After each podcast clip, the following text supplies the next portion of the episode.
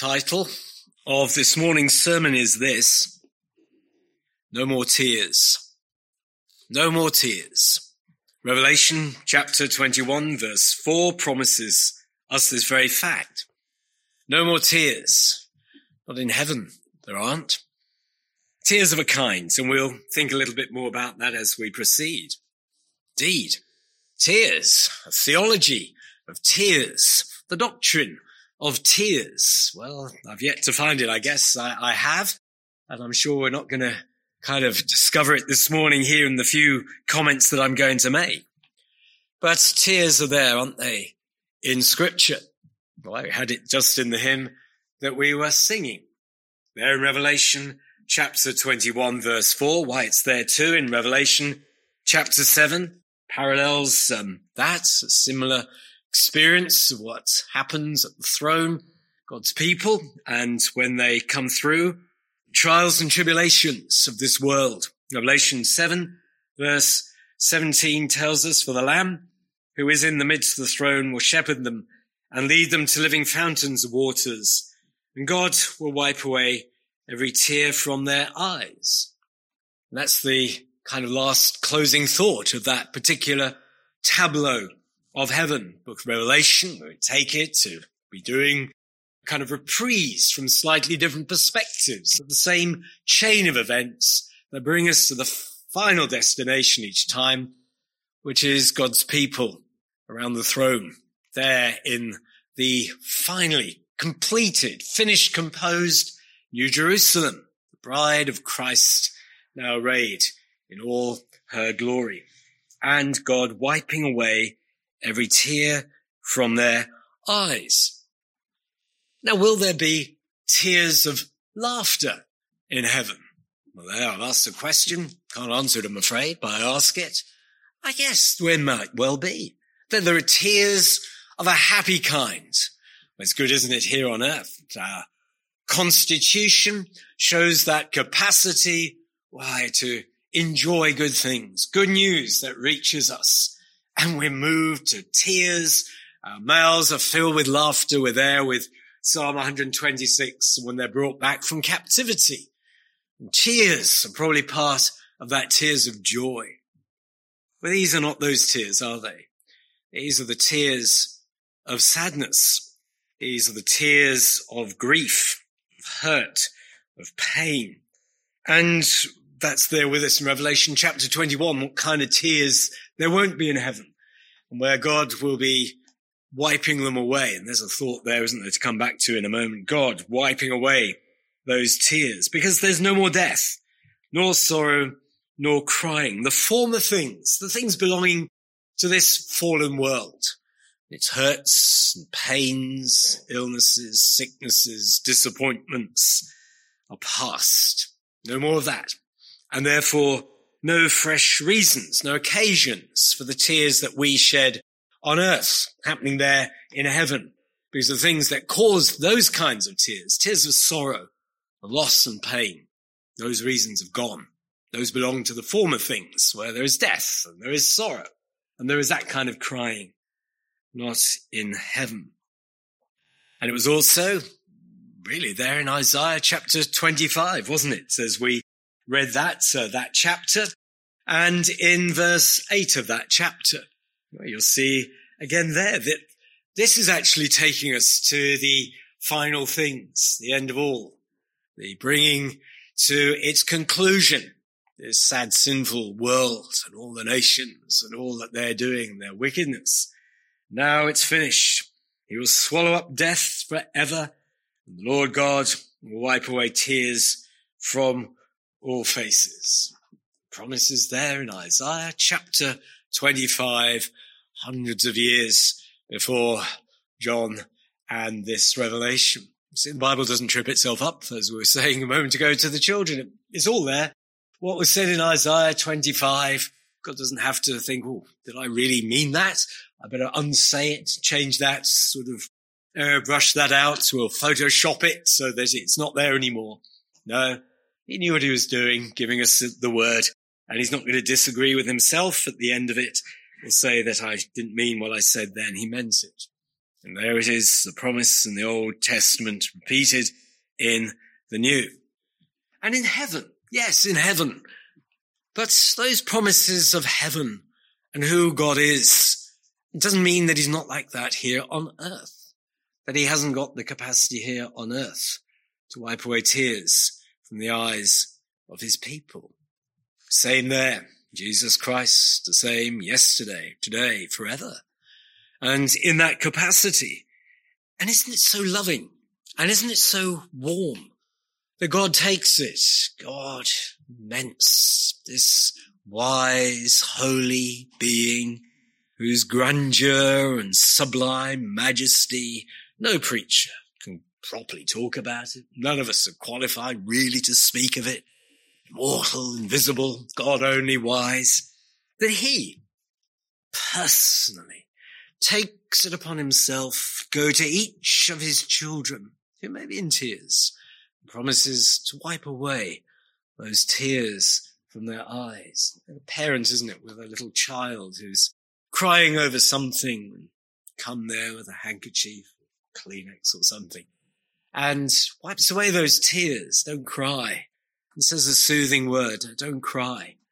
And that is what God here exercises that rather motherly office and that caring, compassionate office toward his people.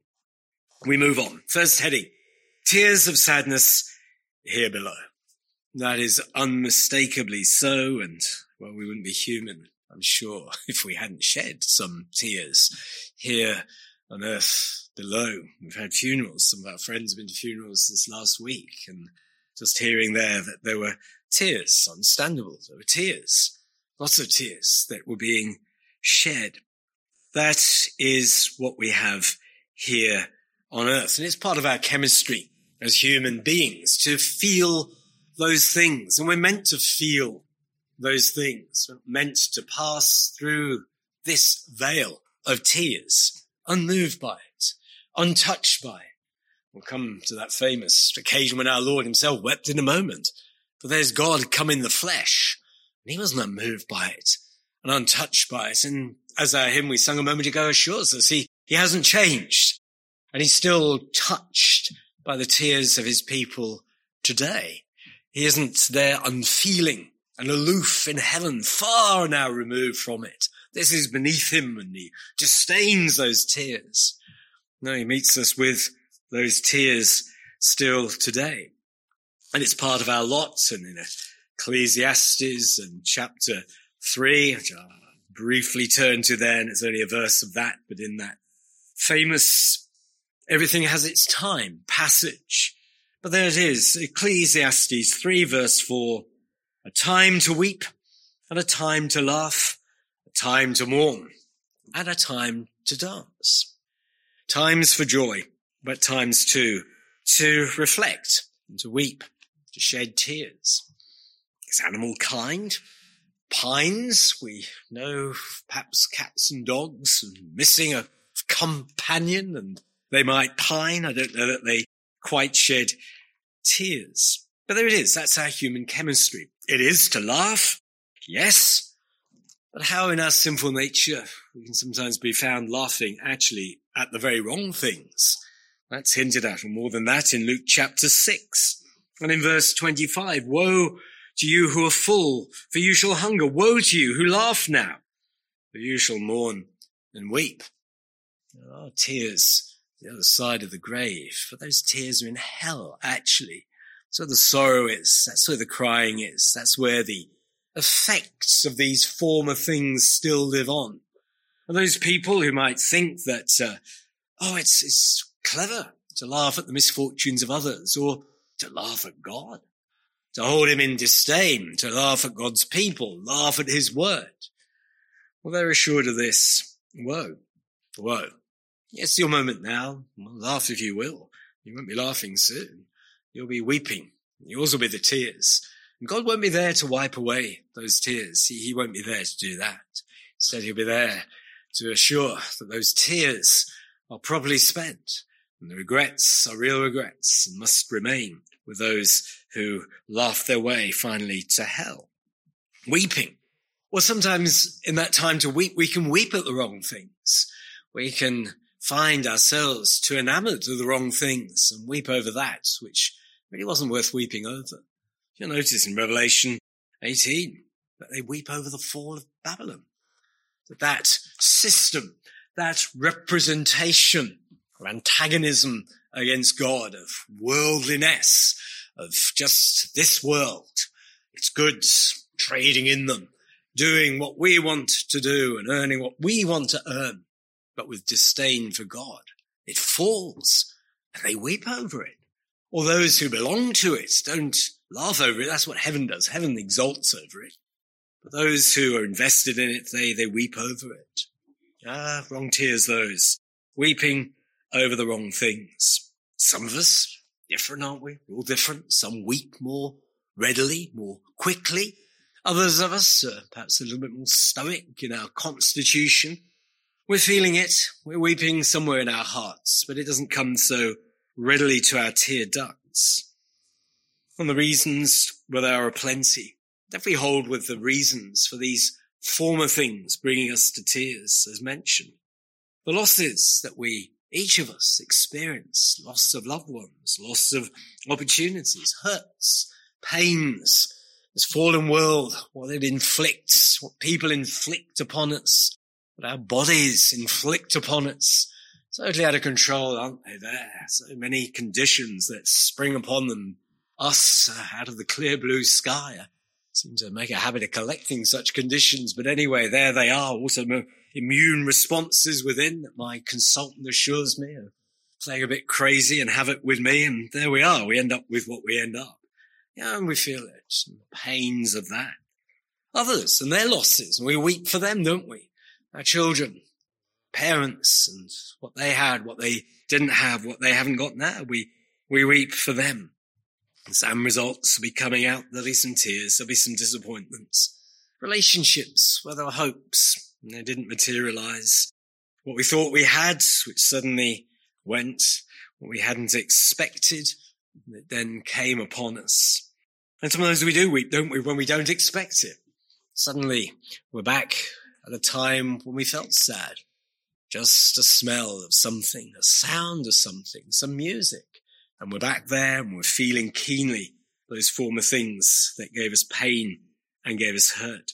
Now I mentioned that occasion when our Lord himself showed us that God in the flesh does not withhold tears, that he doesn't just pass through, unmoved and untouched by it. The pictures, as it were, we shouldn't try, in my view, to picture the Lord anyway, with sort of halos and some sort of remote kind of dispassionate look upon his face. Well, not so. Scripture tells us otherwise, doesn't it?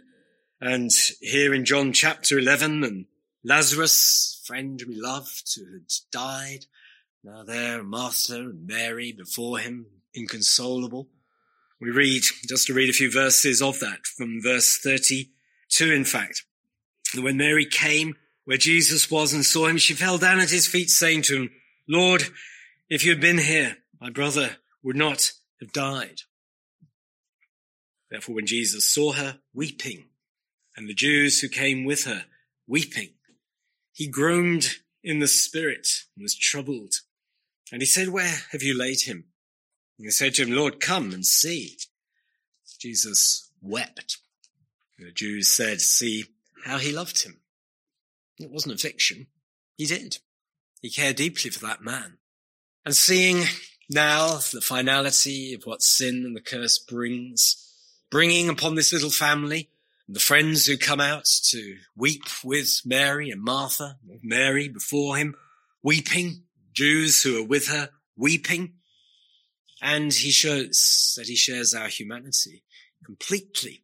He identifies with us, not in that sin, not that he himself occasions it or is a bringer of death, but he knows that sin for us brings death, brings curse, brings this kind of finality.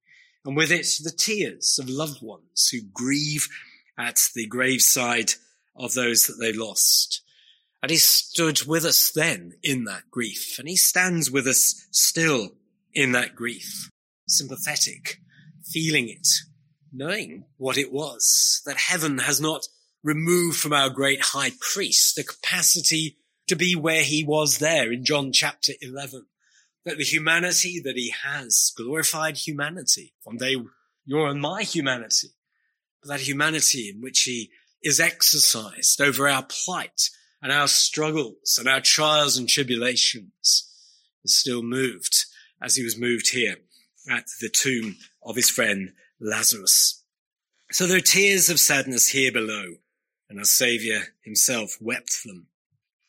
My second heading, Ministry of Tears. Ministry of Tears. I don't look for that. That's not some new kind of quango or some new government department that's kind of set up overnight there. No, it's our ministry. Ministering to God, ministering to each other with tears, our prayers, our words, our reflections, our self-reflection, where we are finding ourselves perhaps in tears. Suddenly, unexpectedly, but they're real. And they have come to us. And tears actually that God has a record of where they are wept in that right way, when they are for good cause and good reason, and where they are sent heavenward, that we're ministering in that way before our God, in our prayers, in our longings, in our sighings with tears. There is a promise to us, Psalm 56 verse 8. You number my wanderings, put my tears into your bottle. Are they not in your book? They're recorded. Each teardrop is recorded, the wanderings, the sadnesses that come with those wanderings here in this trackless waste, in this howling wilderness of the nations where we are, where as God's people, we find ourselves pierced many a time with grief, what we see, what we hear, what we experience. And those tears are in his bottle, stored, a kind of store place. And they're kept safe and they are recorded that they were felt and they kind of are felt in heaven and they have their, their place and their record there. When we minister in that way in our prayers, when we minister to each other and there are tears, when in this sad and sorrowing world we are moved to weep, then those tears are recorded in heaven. They are before the throne. They come to his attention and he considers them valuable. Friends, we weep with each other, don't we? Fellowship, our common life together. That's we at times feel for each other in that way and are moved to tears. We know some of the scriptures, I'm sure. There in uh, Romans chapter 12, verse 15. I'm told there aren't we rejoice with those who rejoice and weep with those who weep. Share in each other's humanity, the needs, the trials that we, each of us there, have to endure. Again, it's uh, repeated to us in the manner of the, the body of Christ. And First Corinthians chapter 12, verses 25 and 26. That there should be no schism in the body, but that the members should have same care for one another. And if one member suffers, all the members suffer with it. Or if one member is honored, all the members rejoice with it. That those sufferings that we might together share, that we do share, we feel it too, and we carry that burden, prayer, perhaps bring, if we can, a kindly word. And that's not to be uh, kind of nosy or judgmental or just uh, knowing because we like to know things, because we're going to do something. We're going to weep with that person, proverbially speaking. We're going to pray for them. Galatians 6 verse 2, bear one another's burdens and so fulfill the law of Christ, law of love, law of loving others as we love ourselves. That if we were in that, we'd feel it. That if that was our experience, then we would feel that, just what the other person's feeling. And we help to carry those burdens and minister with tears. Again, it's sometimes easier, isn't it, in a small church to kind of know what's going on and know how it is with each other. And that's so there isn't going to be a prayer point for this week or the next week. Sorry about that, folks, but uh, hold with the ones that you've already got and keep your ears and eyes open for what's happening in the news, sure. But, well, we can do that. And in a smaller church, if we're a church of a couple of hundred, well, I have to employ a team of scribes, I think, to just keep up to date with all the news that there is. That's one of the blessings of a smaller church. We're not lost in the crowd and tears are more noticeable and we perhaps are moved more quickly ourselves in that. And we shouldn't be so quick to move people out of their tears. Oh yes, it could be a cheering word at times, but perhaps we are on occasion a little too quick to urge each other out of that. That we may indeed be experiencing some precious healing from the Lord in those tears, lessons that are coming.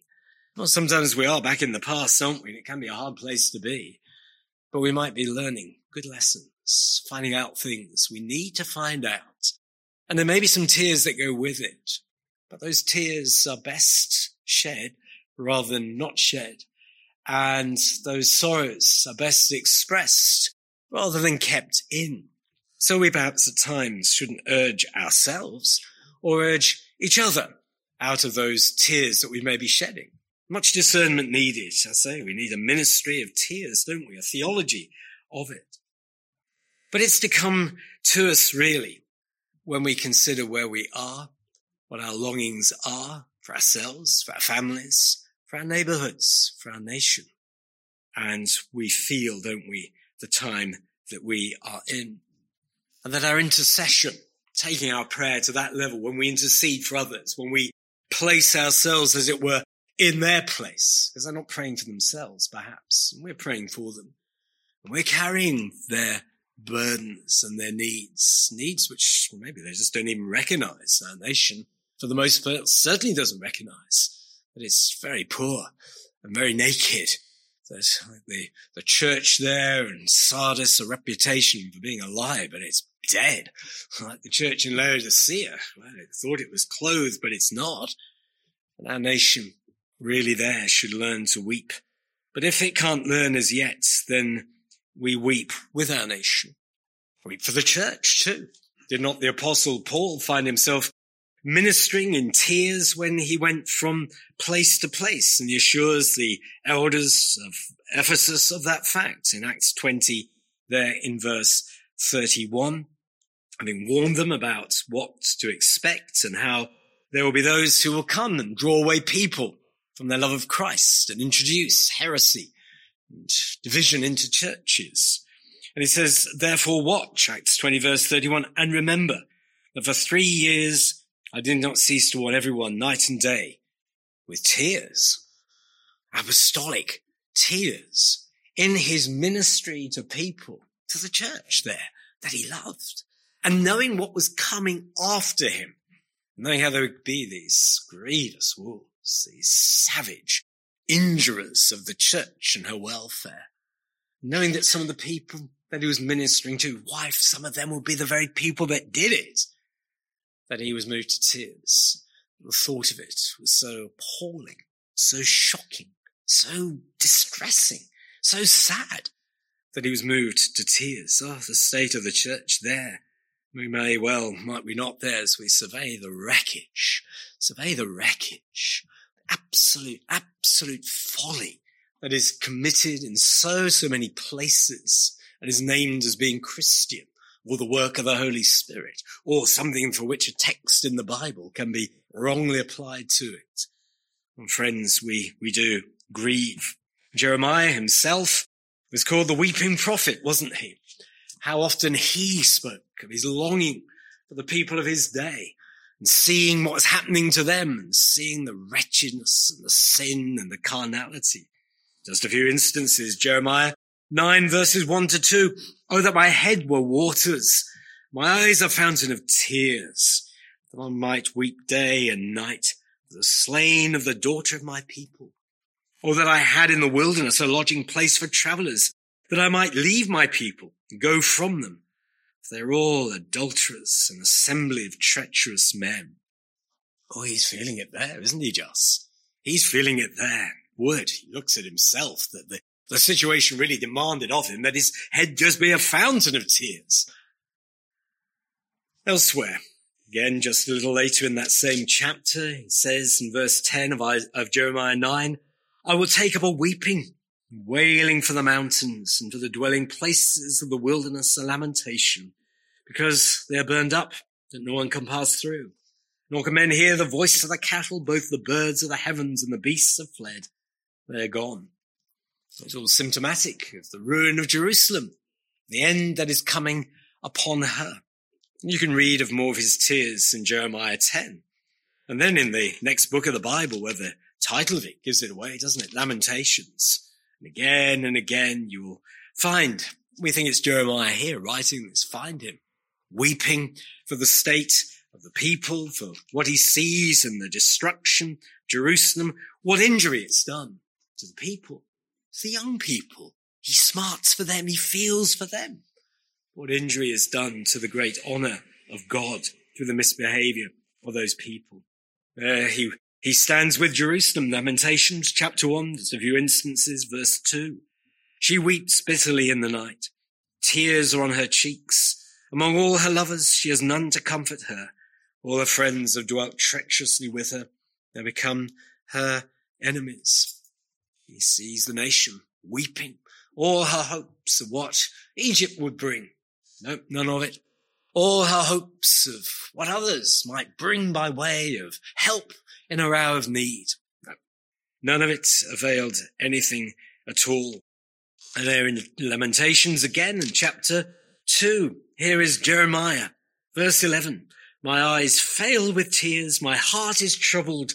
My bile is poured on the ground because the destruction of the daughter of my people, because the children and the infants faint in the streets of the city.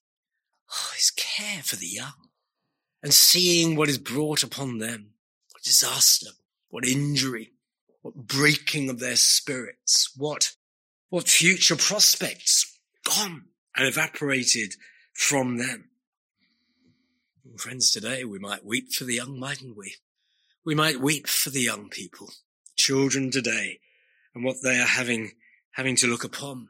Why, if they survive the womb, that is, they're not already plucked there when perfectly healthy and with hope of being born, plucked away and destroyed. But if they survive that and Judges don't rule that their life support systems have to be switched off and uh, rule that they can't receive palliative care, as was in the news just uh, just yesterday and the day before. Before that, weep for them now. Confused, growing up, surrounded with such confusion, not knowing who they are, not knowing if they're a boy or a girl, not knowing if that's valid, a right description to use, what it might mean, what it doesn't mean voices that are there bent on confusing them, bent on destroying them. I was just hearing, I don't advise any of this for anybody, I sure don't, but you can go to certain libraries and they have their drag queen hour. It's American. It's come back from over there, men provocatively dressed as women, which used to belong in sort of, what we call it, adult kind of humor, uh, and in such venues, places that we wouldn't really want to talk about. But those that's children now are having pleasing stories read to them by these role models, introducing to them notions of strange sexuality, strange kind of identity, and how it's okay, and these are okay people dressed up as they are in weird ways, and telling happy stories to children with happy smiles on their faces. There's an MP, I won't name her, but she should be ashamed of herself, saying, isn't it wonderful? Here in my own constituency, and there she is, photographed a selfie with one of these people. And you could weep for the young. And some of these organizations actually make it very explicit. They're, they're subversive. They're revolutionaries. They're wanting to destroy, wanting to destroy families, wanting to get hold of children and sort of toss them up in the air and down their land all different and tuned into the new reality. That's what they want. That's what they want for them young women so, so filled with horror at the behavior of young men and their bestiality, their wantonness, that they're moved to become lesbians. It's tragic, and we weep for such things. A political class that maybe in some quarters is beginning to wake up to what's going on and seeing the damage, beginning to see. I think the vast majority of people have no sympathy with any of this at all. And perhaps now they're beginning to realize, well, there may even be votes in this stuff to say, I'm not woke. I am against it now. Or may God yet deliver us. Because it's the young people who are bearing the brunt of it. And as Jeremiah wept for them, perhaps we should weep for them too. Where the church in her triumphalistic sort of mode and promising great things there. Oh, open your eyes, church, and see the nation and pray. Maybe ministry to the Lord in that way, ministering to others with tears. We must move on though. Final heading. God is with us in our tears. Much of a message with it here I was bringing to you this morning, if that's all I could say. There's the weeping. But God comes to us in the weeping. And as his son wept, as he showed them, I am with you, fallen world, fallen people, my people, in all of your distresses and struggles and trials, in your disappointments, in all your hopes that have not been fulfilled, the hopes for your families, the hopes for your community, the hopes for your churches, that I am with you in your tears. I'm not removed. I'm not dispassionate. When you pray to me, you don't just get a sort of computer generated voice saying sorry to hear things haven't gone right. You know, if you're on the, on the train and whichever railway company it is, your train's delayed or it's been cancelled. We apologize for this. We're sorry about this. There's just a computer somewhere. I think, well, they really sorry? Or they sat there in head office kind of remembering this train's been cancelled and imagining us all in our, our misery. Well, maybe they do. I don't know, but it feels a little bit artificial, doesn't it? But not from heaven. It's real and it's felt. And God moves towards us in our tears. We weep perhaps for ourselves, our own spiritual, moral failures. Well, I'm taking a bit of a break, but well, I look back and wonder what's been accomplished? what, what's been done? How many years I've stood in this pulpit? How many years I've named the name Christian? What's there to show? What is accomplished in those things? And we, we shake our heads, don't we? We look on bad choices, missed opportunities, ways that we should have taken, didn't take. We can look on failed relationships. We can look on disappointments and heartbreaks and you can fill in all the gaps.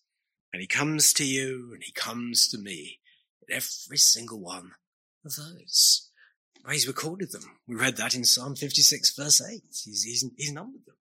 And he knows what they are. He doesn't just put them on the shelf and say, well, when they get to heaven, we'll sort it all out. He begins to sort it out here on earth too. He comes to us in gentleness and sympathy. Oh, sometimes comes to us with rebuke But yes, you, you did foul that up badly. You did miss the way there. You did entertain false hopes, false expectations. You, you just weren't reading the Bible right. You misread my character. You thought I was a hard person there. You misread my generosity spoken to you on the cross. And so you missed the way a bit. But I'm with you and we can rebuild just as one day Jerusalem is going to be rebuilt. Lamentations gives way, doesn't it then, to happier thoughts and happier prospects. And here we are. Well, we know about heaven, and that's assured us in Revelation 21 and Revelation 7. God's going to be there to wipe away those tears then, sure. But he's here now. And the prospects of heaven also filter down to us here. God's the same character. And what he wants for his children in heaven, he begins to allow them to enjoy here on earth too. And healing and recovery and moving on and being able to well, just leave some things behind. It's often is that, isn't it? We just have to leave certain things behind. There's a, a preacher who came from Chorlton put it, we have to lay them down just have to lay that thing down. The hope, the, the thought, the ambition that we had, and it may not have been a bad one. We just have to lay it down. We have to let it go. Let it pass from us and look to God to fill perhaps the void we feel will be there. Look to Him to, to put something richer, something better in that, that which we held on to, and it may actually become an idol when we let go of it. And God will come with something better. We may weep and he, He'll be there to to dab away those tears and speak to us kindly and with affection. Help us to, to grow and mature from that experience. Sometimes it is that we can weep with clearer understanding because we're often strangers to ourselves. We, we don't understand ourselves. We're moved to tears. Well, why? We can't always quite figure it out. And then he perhaps begins to unravel that and begins to, to inquire in our hearts and ask us the questions we maybe just hadn't asked ourselves. And then we begin to ask them, begin to see and understand. And the weeping is there, but we're growing in it and we're changing, we're learning. And he's bringing us further on, maybe than we can ever think we can move. Because sometimes those tears have to be wept to clear space for something more that he can then put something, as I've suggested, richer, more fulfilling, something better there than anything we'd ever had before. New gifts, new capacities, space that's now free to feel differently, thoughts that can now be untrained from their old habitual ways and focus on something fresh and something different. So that's here on earth. But of course, is there in heaven and the final, the final wiping away of those tears will come. How many saints really in their deathbed experiences have lamented oh, what they didn't do for God, what they didn't do for Christ, how little they loved him, how little they prayed, how little they served. And I'm sure all of us there, preachers, friends, all of us there, might validly feel that on, on our deathbed, that we just, we were never there somehow. We never really did it. We never really got over whatever it was, still carried the losses and the pains and the disappointments. They still were working away in us somewhere. Well, friend, don't worry, because the day finally we come when those things will be put behind. May God himself personally, not sort of remote again, as though we only ever see him there once every millennium. You know, everybody else is crowding round him and you know, kind of at the back and kind of trying to see. And you are trying to attract his attention. No, his attention's upon us all. And he's able personally, better than even our mums and dads could do, better than our older brothers or sisters at their best could do for us. We'll be there to personally come to us with all the unresolved losses and pains and hurts all the health conditions for which there was no healing this side of eternity. And he'll be there to come comfort us and show us that it's, it's better now. And you're in a better place. You're in a safe place. None of those things will ever happen again. I wonder, in fact, if we have a, a progressive movement that, that we have a kind of healing, emerging process in heaven whereby those tears don't just go like that, but that we experience a, a kind of coming out, a, a, growing into the environment of heaven, a, a dawning appreciation that it really is all past. It really is heaven. It really is as good as we were promised and the, the realization of it and the, the putting away, the dissolving of all the sadness and the woe of this world comes more and more past and more and more we're seeing that hope that lies before us and realizing it's not going to go away. Heaven isn't going to change. It's not like, oh, I don't know, a holiday that lasts a week and then you're back.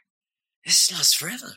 And it's always going to be as good as this. Why it's going to get better than this as we attune better, as we shed some of the burdens and as we, we're assured all the more and Christ just grows and more and more upon us his beauty and his glory and oh, what he did on the cross, just how much he did.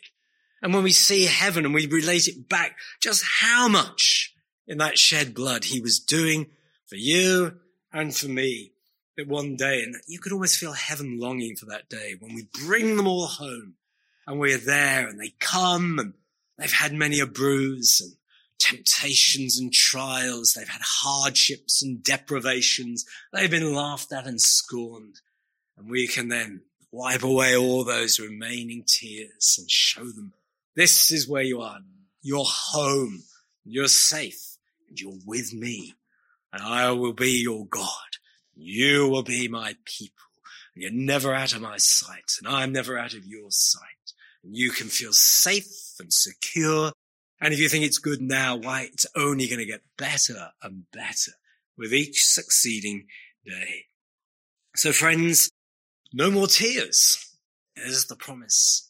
No more tears. Oh, there's some tears still today, though, as I've said, God can minister to us as we minister to him, maybe, and to each other with tears. God will make sure that that day when it comes, when we're there, and we will actually be able to say, do you know, it was all worth it. It was all worth it.